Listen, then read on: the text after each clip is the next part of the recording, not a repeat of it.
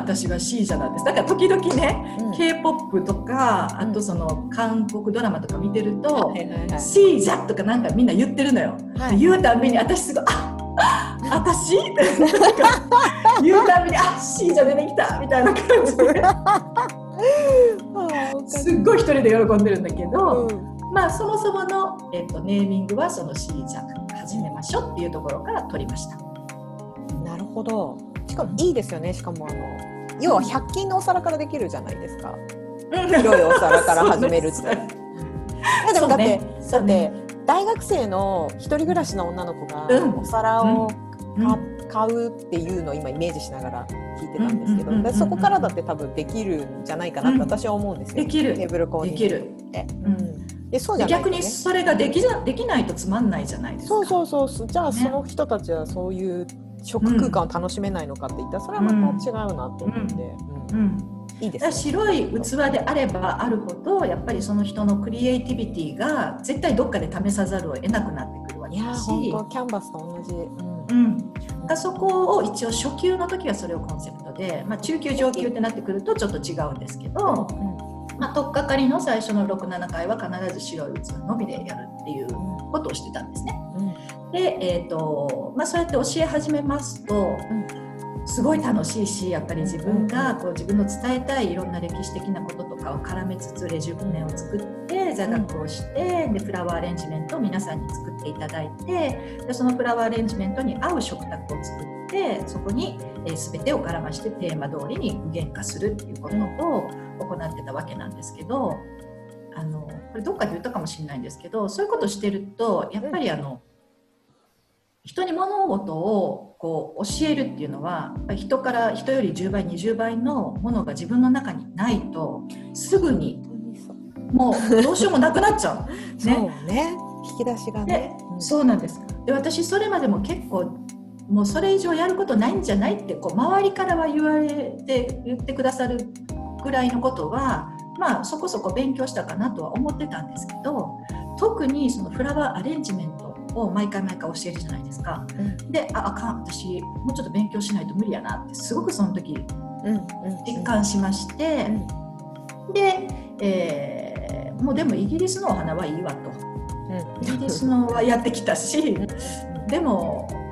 お花フランスは食ですけど花っていうイメージは私はなかったので、食べ物はやっぱりフランスかな。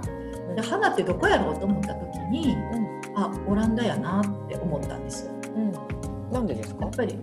オランダってね世界の花大国で全てのお花が一旦オランダの、えっと、アールスメア花市場に全部集まってきてでそこで世界一のオークションマーケットなのでそこでこう世界中からバイヤーが、まあ、今だったらコンピューターでですけれどもお花を買いに来てもちろん東京の大高木の人も、えースキポールから買ってるわけですしそのアールスメアから買って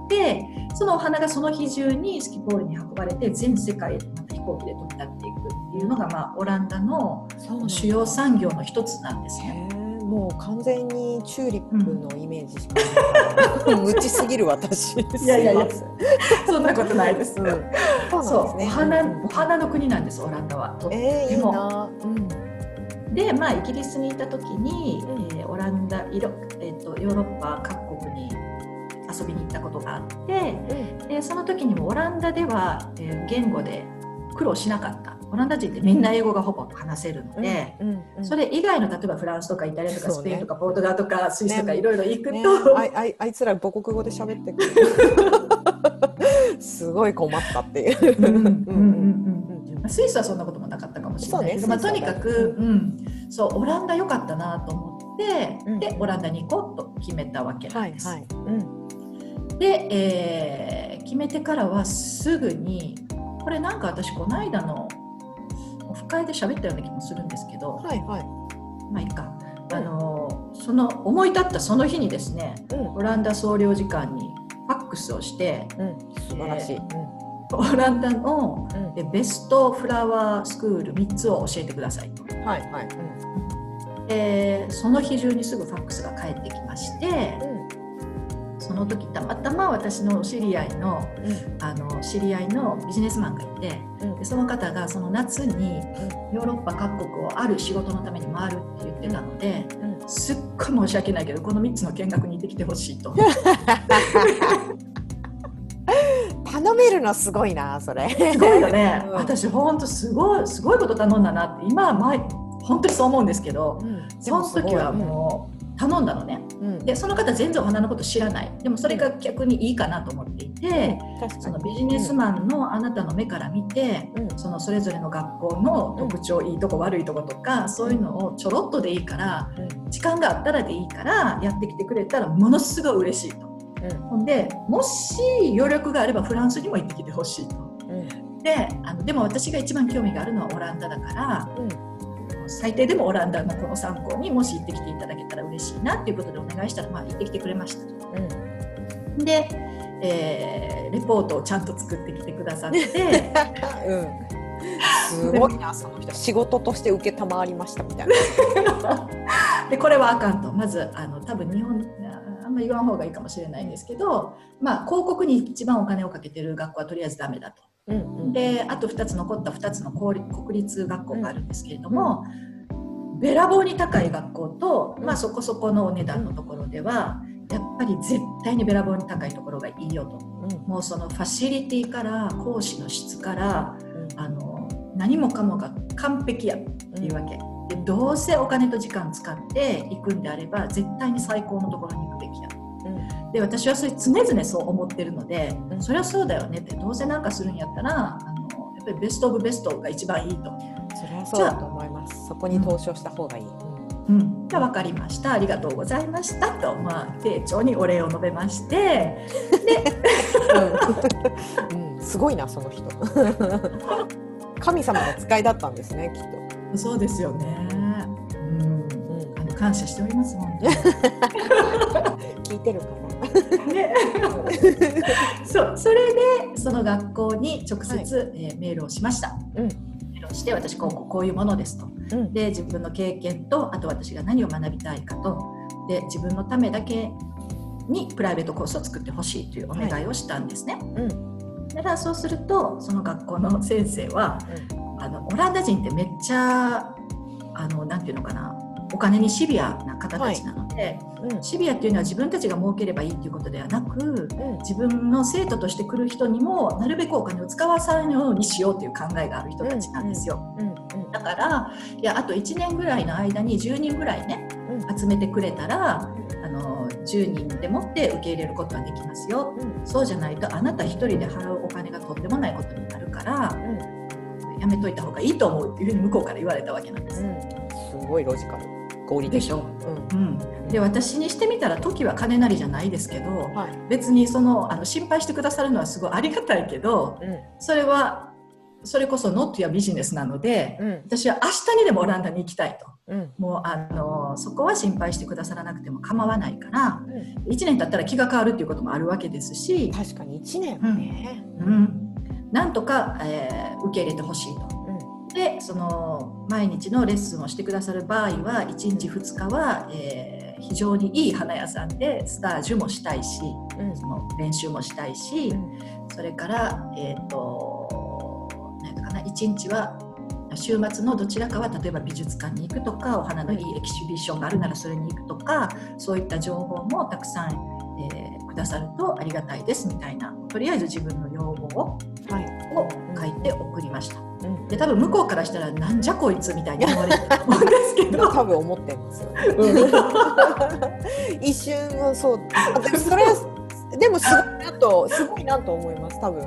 そんなふうに自分の要望をやっぱり伝えるって。大事なことだと。思う,、日本人は多分できない。そう。違うなんかそのなんか日本日本で同じような学校があってそういうのさいっていうふうに言ったら、うんうん、なんやこいつあそうだよね。そうやね。日本人の感覚だと。でもまあわかんない、うんうん、オランダ人からするとすげえって思うかもしれない、うんうんうん、でもね私そうだその東京のテーブルコーディネートスクールに行った時も、うん、あのもう神戸の方でこうこうこういうことはやったので、うん。こんなカリキュラムの中のこういうのは抜けさせて作っていただけませんかっていうのは言ったことがあったんですね。はいその時もじゃあ品種買ったかもしれないんですけど最終的には、えっと受け入れてくださったんですが、まあ、オランダの方もそのようにして、うんえーお願いをしました。はい。で実際行くことになってうん。で私に3人の先生がついてくれたんだけどうんうん。あのそのうちの1人がエリックだったんです。えやだーちょっと待っていきなり来た後で聞こうと思ってたのにじゃあ先生と生徒の恋だったんですね。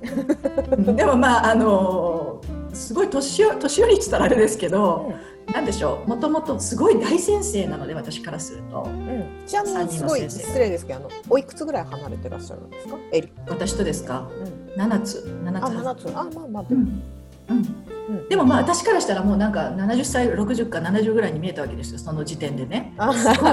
キャリアもあるし、うん。そうそうそうそう。で、えーまあ、オランダでそうやってそこの先生のもとで毎日毎日本当花まみれのオランダ式のフラワーアレンジメントを学んだわけなんですけどうん。実はオランダに行く前に私イギリスのすっごい著名ないろんなフラワーデザイナーのワンデーレッスンみたいなのを全部予約入れてたんですね。はい、うんうんうんオランダのこれが終わったらそっち行こうと思ってて、でそれぞれこうその当時有名だったいろんなフローリストのレッスンを受けてから日本に帰りましょうと思ってたんだけど、うん。オランダ人のレッスンがあまりにもよくってうん。ものすっごい本当に感動して私、うん。もうあの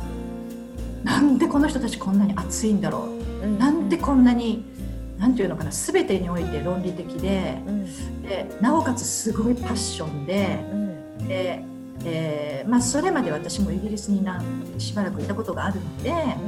欧州の人っていうのは9時5時が何か終了時間となるともう絶対終了なんですよ何があってもね。はいはいはい。それはお店とかで5時1分前とかに店入ったらもうみんな「あもう閉まってるからまた明日」みたいな感じで もうとにかく終わりなのね。うん、とりあえず何が何でも時間になったわりそうそうそうもう別になんなら5分前からもう閉め始めてるみたいな感じでうん、5時に帰るみたいな。そうそうそうそう。物を売るより自分のじ終わり時間が大事っていうスタンスなんですけどこのオランダのこの学校はものすごいその花フラワーデザインに対する情熱と、それから教えることへの、まあ、正しきちっとしたことを教えるって教え切ってから今日は終えるっていう、はいはい。そのなんていうのかな。全く欧州人っぽくないそうん。の熱っぽさ、熱にものすごい私感動しちゃって、うんもう全部イギリスのはキャンセルしたんですよ。とりあえずイギリス行く時間もお金ももったいないと思って。もうギリギリの時間までずっとオランダにいようっていうことを決めたわけなんです。ちなみにその時全然エリックと出会っただけで別にあの、何の関係もなかったですからね、うん。うん。ずっと先生と生徒として、うん。えーきちっと教えることを教えていただいてたわけなんですけど。うん。でまあ、えー基本的には私の一つの目標でもあったあるまあディプロマを取得して、はいはい。で最終的に日本に帰ってきた。うん。というわけで日本でも引き続きフラワーアレンジメントとテーブルコーディネートの教室を続けていましたし、日本の南港にあるワインミュージアムっていうところがあったんですけれども、そこにも出張で、えー講師として教室を持たせていただいてて、はいえーしばらくいたんですがうん。最終的にエリックと結婚することになって、あれ？そこがちょっと私すごいそこ掘り下げたい。け どどしどこどことした？日本に行って急にオラン急に。まだその時に何も関係なかったのに。急にエリックと結婚。それはちょっと掘り、ううん。んそうね。じゃあここからはオフレコで。ここから、うん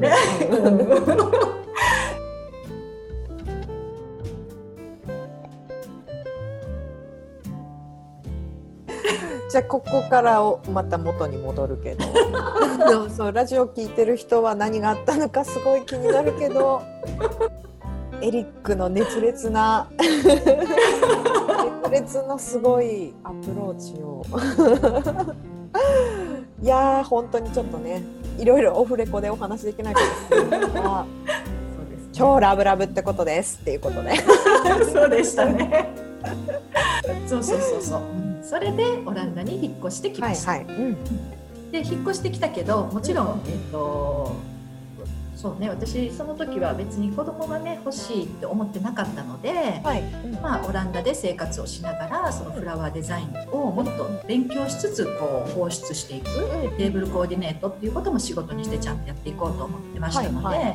しばらくしてから、えーと、こちらの商工会議所かに事業所登録をしに行ったんですね。オランダの、うん、オランダの。でもちろんその事業所登録をする前にこちら市民課というものがあって、はいはい。うん、英語を学んでさまざまな試験にパスする必要っていうのは当然あるんですけれども、はいはい。うん、まあ、そういった市民化のために必要なコースも全て終えてからそれから事業所登録に行ったのかな。うん、で登録したと同時に長女を身ごもってたことに気をが分かったわけなんです。よ。あら、うんうんうんうん、えー、みたいな感じで。うん。なんか出花をくじかれたみたいなところはあったんですけれども。女性はそういうふうに感じるその時はね。ありますよね。うん、うん、それはそう、ね、で、そう確かにまだ子供の顔見てないから実感も湧かないし、どちらかというとどうしよう子供なんか私に育てられるのかしらみたいなところもあったんですが、うん、まあ、えーとそれでもそのエリックの実家で、えっと、数名いる一番下の妹が大きなすごい素敵な花屋を経営してるんですね。はいはい、うん、本当に花屋、花に関する人たち多いんですね。そうですね、うん、すごく素敵なところで、うん、でまあ最初は私も彼の実家の屋根裏に住んでたので、はいはい、その時に彼女と一緒にまあワークショップをして、はい、えー、彼女が花を担当して私が例えばちょっとした日本料理を作ったりとかテーブルのコーディネートをしたりということで近隣のあのオランダ人の人たちにワークショップ参加してもらうっていうことを、出産するまでの間かな、いくらかちょぼちょぼっとやってたわけなんです。で出産してからえっ、ー、と出産してそうやな上の子が1歳ぐらいになった時かな、うん、からやっぱりぱり自分でワークショップしたいなシージャしたいなっていう気持ちがすごくあったので、うん、せっかく事業所登録もしてるし、うん、でその時はまだ全部のレジュメも日本語の状態なままですし、基本的には日本の方をターゲットに、えー、教室をスタートしたわけなんですね。はいオランダにいらっしゃる日本の方にみたいな、うんうん、そうです結構駐在の方がほとんどだったかなその時、うんうん、まあ永住組の方もいらっしゃいらっしゃったけれども、うんうん、えっと、駐在の方も結構多くて、うんうん、でそうやって何タームかやってる間に、まあ、次女が今度できまして、うんうん、ででもまあ彼女が生まれる1ヶ月ぐらい前までずっと仕事してた感じかな。で2人目が生まれてからは、えー通訳の仕事エリックのレッスンを通訳、翻訳したりとかっていう仕事は時々はしてましたけど、はいはい、自分のシージャ活動は、まあ、23年はお休みした。のかな。でそれでまたそれ以降に、えー、復活をして、今に至るみたいな感じなんですが、基本は日本の方絵のレッスンで,、で頼まれた場合にオランダ人の方向けにやるんですがその場合はやっぱりオランダの方向けには和モダンのテーブルをするようにしていていいですね。好き和モダン、ね、いいでしょ？いや好きですね和モダンは、うん、で講座の内容も例えばお箸の由来だとか、はい、割とその東アジアに関連するタイプのテーブルコンロに関してのことをレクチャーするようにしてるんですね。うんでお花も苔っぽいものなんなんなんていうの苔ボールみたいなのあるじゃないですか。可愛いですね。とか、うん、ちょっと生け花っぽいものだとか、うん、そういった感じで、えー、オランダ人向けにはちょい東洋っぽく、うん、で日本の方にはもう完全に洋の、うん。うん、ヨーロピアン風のテーブルコーディネート。でそこに1回ぐらいはまだ入れるみたいな形で。させていただいて、うん、で今は、えー、初級中級上級とありまして、はいはい、でインストラクターコースも去年一昨年かな、うん、に作りまして、